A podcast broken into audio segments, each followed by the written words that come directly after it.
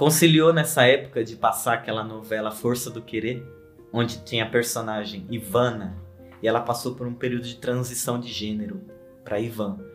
Eu assisti aquilo, falei, não é possível. Até então eu não conhecia o que, que era. E nessa novela, o personagem Ivan era um homem trans gay. E eu falava, não é possível, eu sou isso aí. Eu sou um homem trans gay. Porque é trans, mas gosta de homem. Falei, caramba. E aquilo ali me... não saiu da minha cabeça. Entrei num conflito existencial tremendo, tremendo. Eu demorei um ano pra assumir pro meu, pro meu ex-marido. E me olhando no espelho, hoje eu sei quem eu sou. Quando eu olho, eu falo assim: Olá, Cauê. Esse sou eu. Meu nome é Cauê Fidelis, sou conhecido como Coelho. Sou artista visual, grafiteiro e ilustrador.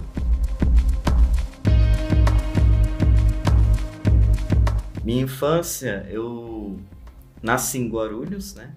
Mas eu quase não tenho lembranças lá, porque eu vim para São Paulo eu já tinha 5 anos. E desde criancinha, desde quando eu me entendo por gente, uns 3, 4 anos, eu já sabia que eu era menino. Eu tenho um irmão, nascido como menino, e, e eu me via igual a ele. Mesma coisa, igual meu pai, não passava na minha cabeça que eu poderia ser uma menina, né? Aí eu fui eu fui crescendo e, e as pressões sociais comportamentais foram aumentando, mas eu não entendia que não, mas eu não sou isso, não quero. Ah, tem que pôr um vestido, tem que ser assim, tem que ser assim. E eu sempre me sentindo desconfortável, né? Mas já que é assim, já que minha mãe falava assim, menina tem isso, menino tem aquilo, então já que eu era assim, então, ah, então eu sou uma menina porque eu tenho isso, minha genitália é assim, então eu meio que aceitei. Sempre muito desconfortável, mas aceitei. Então eu fui seguindo a minha vida, né? Eu deixei essas coisas um pouquinho mais escondidas em mim e fui focando no que eu achava mais importante. E eu sempre gostei de arte. Aí por volta ali dos 12 anos, na escola, um, um amigo meu de escola, ainda é meu amigo até hoje, ali na escola ele descobriu o meu talento fala assim: ah, fiquei sabendo que você faz uns desenhos. Bora fazer um grafite. O quê? Aí ele falou: ah, os desenhos na parede, não sei o que. Eu falei: nossa, que legal. E ali na própria escola a gente começou. Legal que a diretora tinha essa mente aberta já na época. E ela cedeu várias paredes da escola pra gente experimentar, pra gente fazer. E nesse tempo que a gente conhecia, pintava junto, ele pediu para ver os desenhos que eu já fazia. Aí eu falei: "Ah, eu não tenho muitos desenhos aqui para te mostrar. Eu tenho só esse coelho na lá na escola mesmo. Ele olhou, deixa eu ver esse coelho aí. Nossa, que coelho da hora, vou te chamar de coelho. E foi aí que eu ganhei meu apelido, meu persona, Coelho.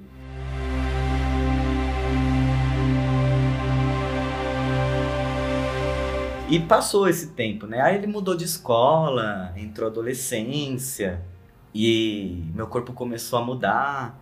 Aí eu entrei numa crise existencial, crise depressiva muito, muito forte, muito forte. Eu abandonei a arte. Abandonei tudo, abandonei até a mim mesmo. Foi um tempo terrível da minha vida. Eu tive tanto complexo com as minhas mudanças corporais que eu tive transtorno alimentar. Eu tive anorexia e, e bulimia. Eu sei que na época eu emagreci tanto, tanto, dava para ver todos os meus ossos. Eu com 1,65 de altura, eu cheguei a ter 40, 39 quilos. Então tava, tava bem complicado, porque eu não tava aceitando. Eu não aceitava que meu corpo tava mudando, não aceitava as curvas. Eu não entendia por que, que eu não queria aquelas mudanças, era meio subconsciente. Eu só não queria. E esse fato me afligiu demais. Então, eu larguei a escola por um ano, fiz tratamento psiquiátrico, tomava remédio para depressão, eu de, decaí muito, tentei suicídio. E a minha mãe vendo tudo aquilo, não entendia, a gente era muito humilde, não, não sabia o que que era. Aí levou no médico, o psiquiatra viu que eu tava chorando muito. E aí eu tive diagnóstico de transtorno alimentar. E aí eu fiquei uns dois anos em tratamento e nada resolvia, nada resolvia. Aí meu pai se separou da minha mãe nesse mesmo tempo. Imagina a bagunça na minha cabeça.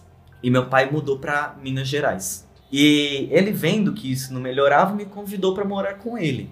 Ele falou: "Vem para cá, a cidade é tranquila, Uberlândia, Minas Gerais". E aí eu fui, ele conseguiu um empreguinho para mim. Aí ele começou a me, me orientar como ganhar dinheiro, fazer faculdade, tudo. Aí eu falei, legal, vou tentar. E eu fui melhorando. Realmente eu precisava desfocar de mim. Se eu fiz na infância deu certo, desfocar né, do corpo, por que não novamente? Então, deu super certo. Aí eu comecei a trabalhar lá, eu fui melhorando, consegui abandonar os remédios. Nesse meio tempo eu converti a, ao cristianismo, entrei para uma igreja.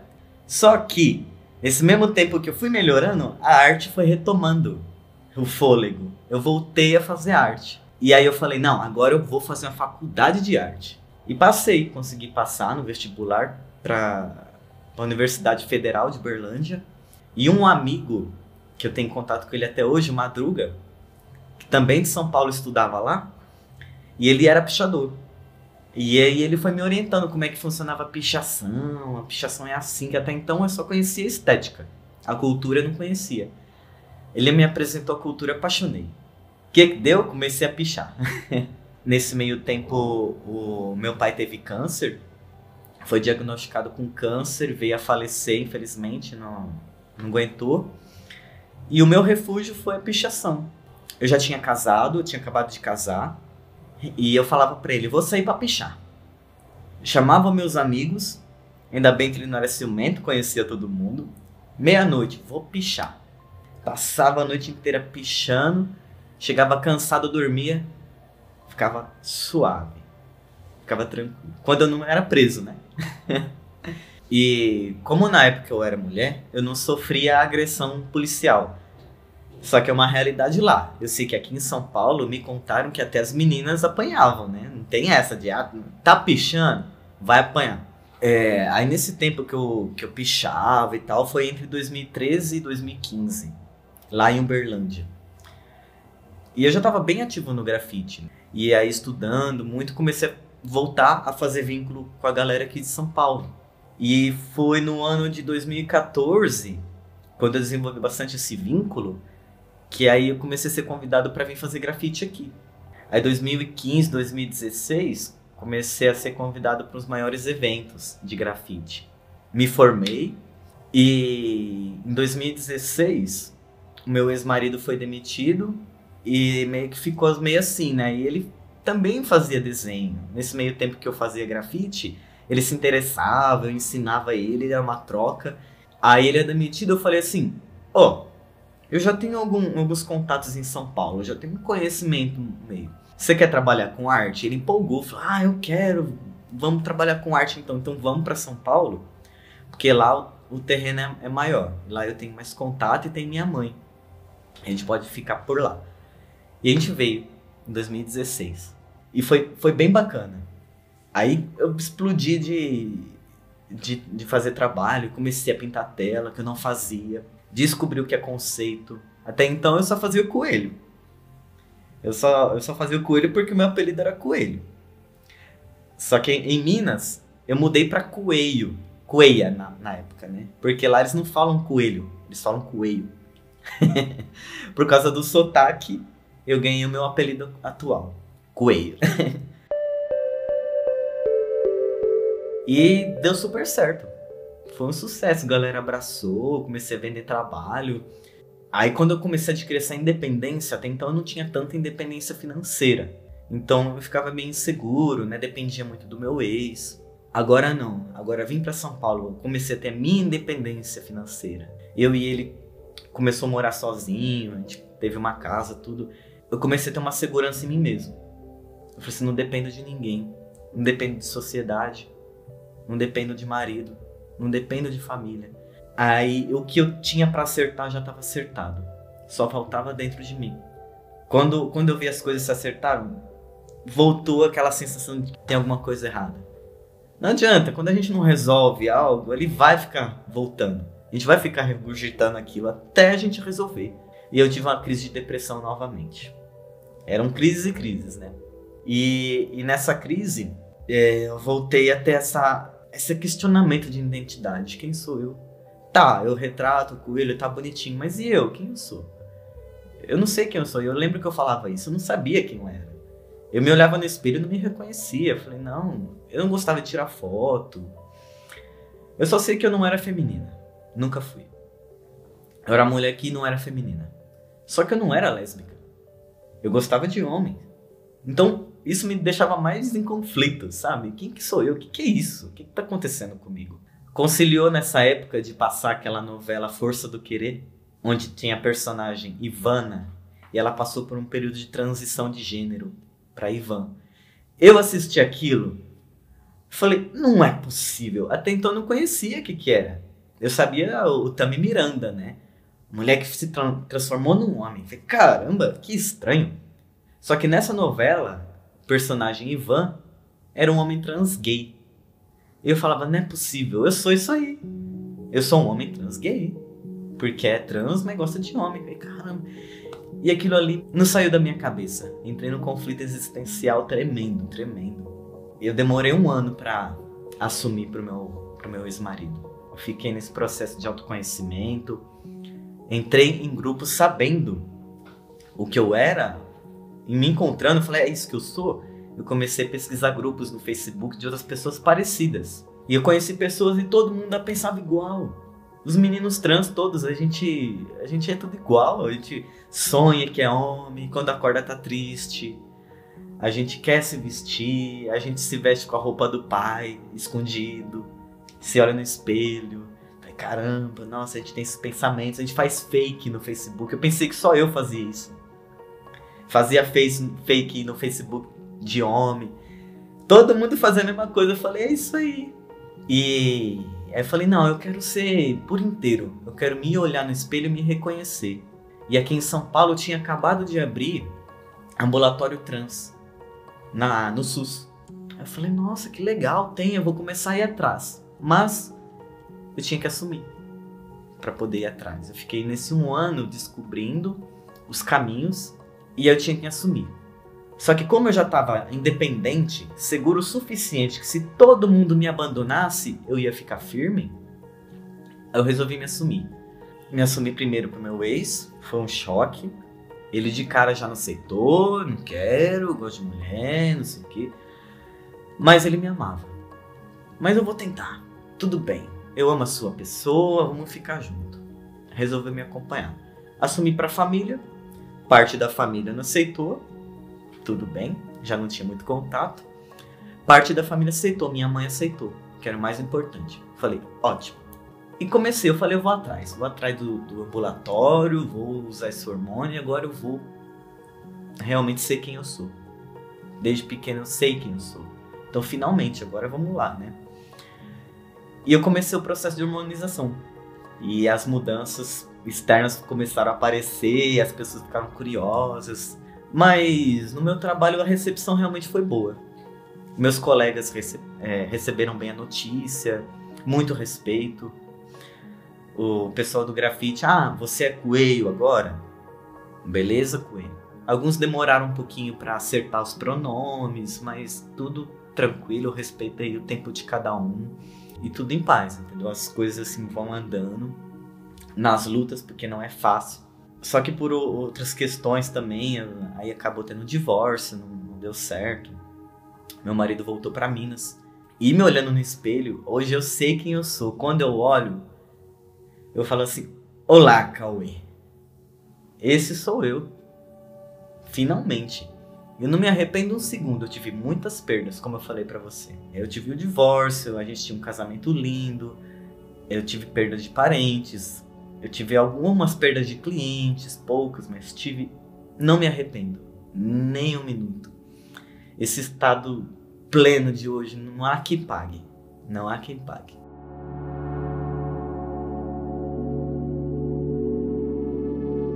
O poder da arte é realmente modificar ou manter uma cultura. É o que nos diferencia das máquinas, o que nos diferencia dos animais. Então ela tem um poder de ressignificar muita coisa, muita ideia. Ela tem um poder de melhorar o humor. Então todas essas questões mais emocionais, mais espirituais, a arte tem esse poder de entrar e comunicar e afetar, mudar de forma positiva ou de forma negativa. Então por isso que nós artistas a gente tem que tomar muito cuidado o que, que a gente vai falar. Somos influenciadores, todos nós. Não estou dizendo de seguidores no Instagram. Quanto mais seguidores, mais, influenciador, mais influenciador, tudo bem. Mas a gente está colocando nossa obra na rua. Quem vai ver aquilo? A gente vai estar tá modificando parte do dia de alguém. Aquilo pode ficar na cabeça de alguém. Para quem está querendo começar a fazer grafite, faça como eu. Só faça. Independente do que for faça, se sente no coração, gosta daquilo, não espere nada. Quem em sã consciência ia querer comprar um coelho verde pichador? Eu só fiz. Muitas pessoas da minha família, não faz um coelho. Que coelho feio, com essa cara de, de drogado. Por que não desenha a paisagem? Não, eu só fiz, eu queria fazer. Bota uma história legal naquilo, bota teu coração naquilo e faz.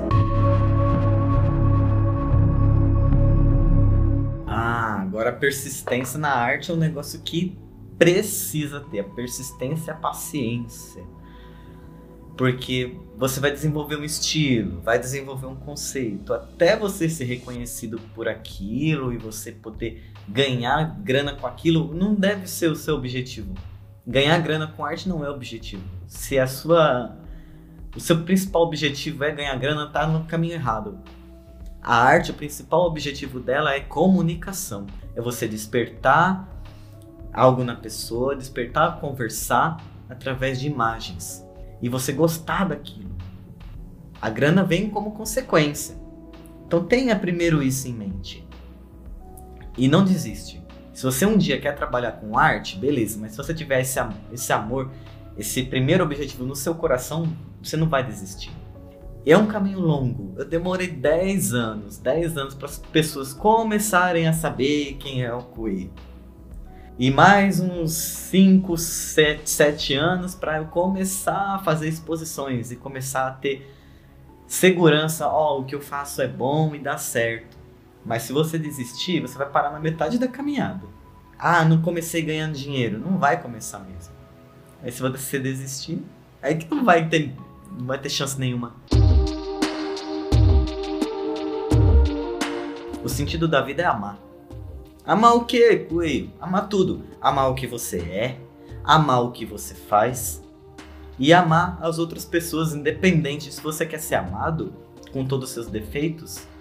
Ame também as pessoas que têm seus defeitos, puxa. Amar todo mundo independente da sua diferença. O que, que é defeito para você? É o que é diferente. Ah, que ele não põe, ele, ele não põe um pingo no i. Por que você põe? aquilo é defeito para você só porque ele faz diferente? Então ama. Ama situações, seja grato. Esse é o sentido.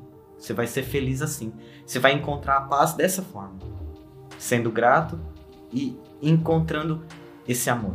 Porque quando a gente não faz o que gosta, a gente não tá amando. Né? Então a gente tem que amar, é fazer o que gosta.